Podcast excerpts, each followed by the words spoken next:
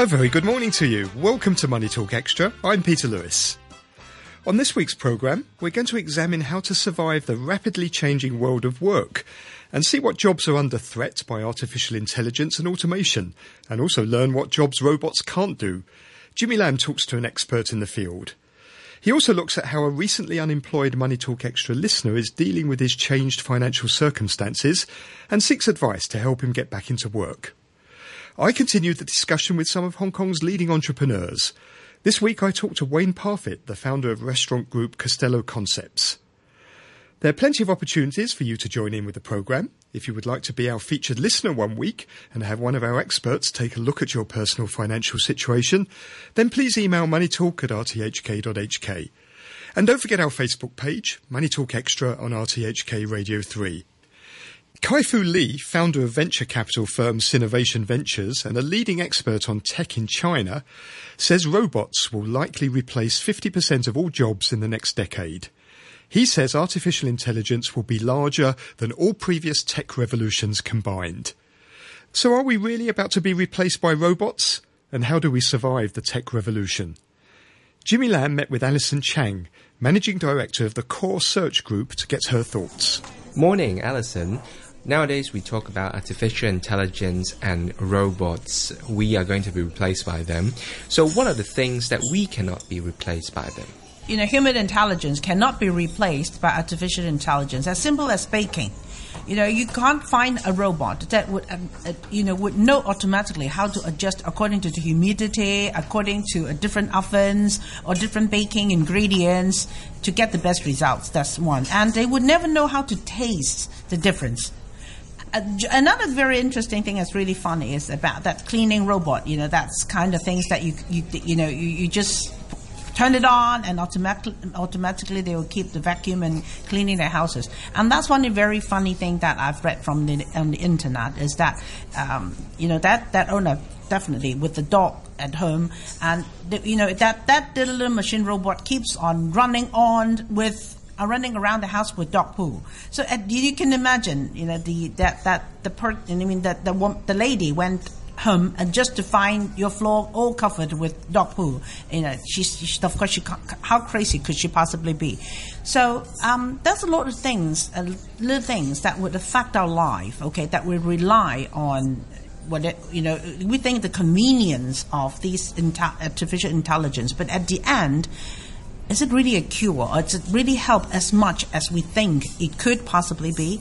Um, that's the question. Having said that, there must be some jobs that can be replaced. I I, I've been, you know, joking about this that most of the uh, iBank's jobs probably wouldn't be existent, you know, anymore. It's simply because all those data mining, research, things like that, uh, you can't beat robots on that.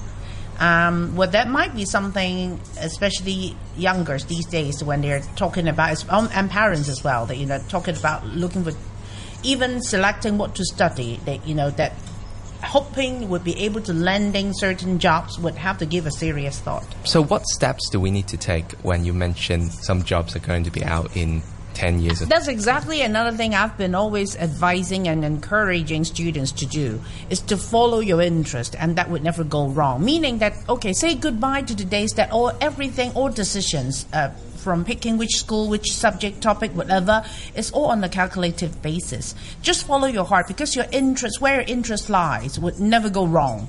Um, and you know, these days it's not just today that's only banking finance in Hong Kong. There are too many opportunities elsewhere, and not only in Hong Kong. Because with the platform, with the you know internet, whatever, if you've got an idea, you even got Kickstarter to help you out. You know, you don't have to worry about the funding issue. So the possibility is is endless. So stop calculating, just following what you want to do and how how you're going to do it and what you want to be. It's more on a personal development these days rather than just going for a certain degree or certain skills that you think would be helpful in landing jobs. And once you've found a job and you settle in and you accumulate some experience, then people would like to, I, I mean, all of us like to increase our income. We want promotion, for example. It doesn't come very natural or smooth for some people. What advice would you give to people who are like fighting for promotion? What steps do they need to take?